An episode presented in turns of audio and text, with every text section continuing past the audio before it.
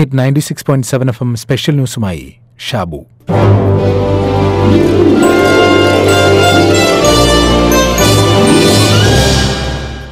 ഒരമ്മ ഒട്ടകവും അതിന്റെ കുട്ടി ഒട്ടകവും ഒരിക്കൽ ഒരു മരത്തണലിൽ കിടക്കവേ കുട്ടി ഒട്ടകം അമ്മയോട് ചോദിച്ചു, അമ്മേ, നമ്മൾ ഒട്ടകങ്ങൾക്കെന്തിനാണ് മുതുകത്ത് ഈ മുഴ? കുട്ടിയൊട്ടകത്തിന്റെ നിഷ്കളങ്കമായ ചോദ്യം കേട്ട് അമ്മ ഒട്ടകം വിശദമായി തന്നെ പറഞ്ഞുകൊടുത്തു, കുഞ്ഞെ, നമ്മൾ മരുപ്രദേശത്ത് ജീവിക്കുന്ന മൃഗങ്ങളാണ്. അതായത് വെള്ളം ഒട്ടുമില്ലാത്ത പ്രദേശത്ത് ജീവിക്കുന്ന മൃഗങ്ങൾ. കുടിക്കാൻ വെള്ളമില്ലാതെ ഭക്ഷണമില്ലാതെ നമുക്ക് കൂടുതൽ സമയം അതിജീവിക്കാൻ കഴിയണം. നമ്മുടെ മുതുകത്തുള്ള ഈ വളവിലാണ് നമ്മുടെ പുഷ്ടിക്ക് ആവശ്യമായ കൊഴുപ്പ് സംഭരിച്ചു വയ്ക്കുന്നത്. അതായത് നമ്മൾ ജീവിക്കുന്ന സാഹചര്യവുമായി പൊരുത്തപ്പെട്ടു പോകാൻ നമുക്ക് പ്രകൃതി തന്നെ നൽകിയിട്ടുള്ളതാണ് ഈ രൂപഘടന.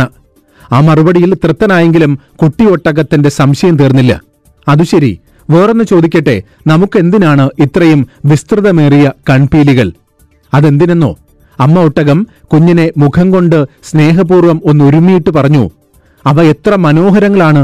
നമ്മുടെ മുഖസൗന്ദര്യത്തിന് അവ സഹായിക്കുന്നു എന്ന് മാത്രമല്ല, മണൽക്കാറ്റിൽ നിന്ന് നമ്മുടെ കണ്ണുകളെ സംരക്ഷിക്കുകയും ചെയ്യുന്നു. കുട്ടിയൊട്ടകം ഇങ്ങനെ സംശയങ്ങൾ ചോദിക്കുകയും അമ്മ അതിന് മറുപടി പറയുകയും ചെയ്തുകൊണ്ടിരുന്നു. ഒടുവിൽ കുഞ്ഞനൊട്ടകം ഇങ്ങനെ ചിന്തിച്ചു, മരുഭൂമിയിൽ ജീവിക്കാൻ തക്കവണ്ണമാണ് നമ്മളെ സൃഷ്ടിച്ചിരിക്കുന്നത്. മുതുകത്തുള്ള മുഴ ഭക്ഷണവും വെള്ളവുമില്ലാതെ ദീർഘസമയം കഴിയാൻ സഹായിക്കുന്നു. വിസ്തൃതമായ കൺപീലികൾ പൊടിക്കാറ്റിൽ നിന്ന് കണ്ണുകളെ സംരക്ഷിക്കുന്നു. നീളമുള്ള കാലുകൾ മണൽക്കൂനകളിലൂടെയുള്ള സഞ്ചാരം എളുപ്പമാക്കുന്നു. ഒക്കെ ശരി തന്നെയാണ്. അങ്ങനെയെങ്കിൽ അവൻ ചിന്ത വിട്ടുണർന്ന് അമ്മയോട് ചോദിച്ചു, അങ്ങനെയെങ്കിൽ അമ്മേ, നമ്മൾ എന്തിനാണ് ഈ മൃഗശാലയിൽ അടച്ചുപൂട്ടിയിട്ടിരിക്കുന്നത്? ഈ ചോദ്യത്തിന് നിങ്ങൾ ആരെങ്കിലും മറുപടി പറഞ്ഞെങ്കിൽ ആ അമ്മ ഒട്ടകവും മറുപടി പറഞ്ഞിട്ടുണ്ടാവും. അമ്മയ്ക്കും മിണ്ടാട്ടമുട്ടി എന്ന് തന്നെ പറയാം. ഏതു സാഹചര്യത്തിൽ ജീവിക്കാൻ വേണ്ടിയാണോ ഒട്ടകത്തിന് രൂപഘടനകൾ നൽകിയിട്ടുള്ളത്, അതിൽ നിന്നെല്ലാം മാറി ജീവിക്കേണ്ടി വരുന്ന സാഹചര്യത്തിൽ അതിന് അതിന്റെ വൈദഗ്ധ്യമോ കഴിവുകളോ ഒന്നും പുറത്തെടുക്കാൻ സാധിക്കില്ല. ഒട്ടകത്തിന്റെ കഥ പറഞ്ഞത് ഓരോ ജീവജാലങ്ങൾക്കും സവിശേഷമായ കഴിവുകളാണുള്ളത് എന്ന് പറയാനാണ്. മനുഷ്യനും അതെ. ഏതു പ്രതിസന്ധികളെയും തരണം ചെയ്ത് അതിജയിക്കാനുള്ള കഴിവ് മനുഷ്യനുണ്ട്. കോവിഡ് പത്തൊൻപത് സൃഷ്ടിച്ച ആഘാതം പലതരത്തിലാണ് നമ്മളെയെല്ലാം ബാധിച്ചിട്ടുള്ളത്.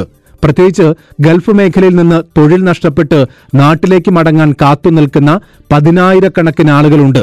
തൊഴിൽ തേടി വന്ന് അത് കിട്ടാതെ മടങ്ങുന്നവരും അത്രത്തോളമുണ്ട്. ഉണ്ടായിരുന്ന തൊഴിലുകൾ നഷ്ടപ്പെട്ട് ഇരുളടഞ്ഞ ഭാവിയെ നോക്കി ഇനി എന്ത് എന്ന് ചിന്തിക്കുന്നവർ നാട്ടിലുമുണ്ട്.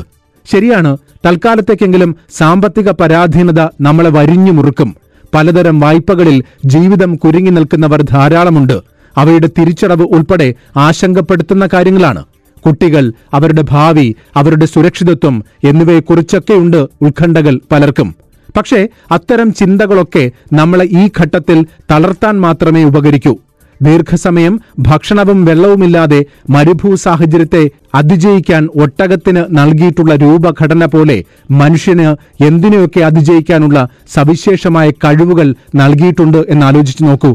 മറ്റൊരു ജന്തു ജീവജാലങ്ങൾക്കുമില്ലാത്ത എന്തൊക്കെ പ്രത്യേകതകളാണ് നമ്മൾ മനുഷ്യർക്ക് മാത്രം ലഭിച്ചിട്ടുള്ളത്. നമ്മുടെ ശരീരത്തിന് ആരോഗ്യമുണ്ടെങ്കിൽ ഇന്ന് നഷ്ടപ്പെട്ടതൊക്കെ നമുക്ക് വീണ്ടെടുക്കാൻ കഴിയും, തീർച്ച.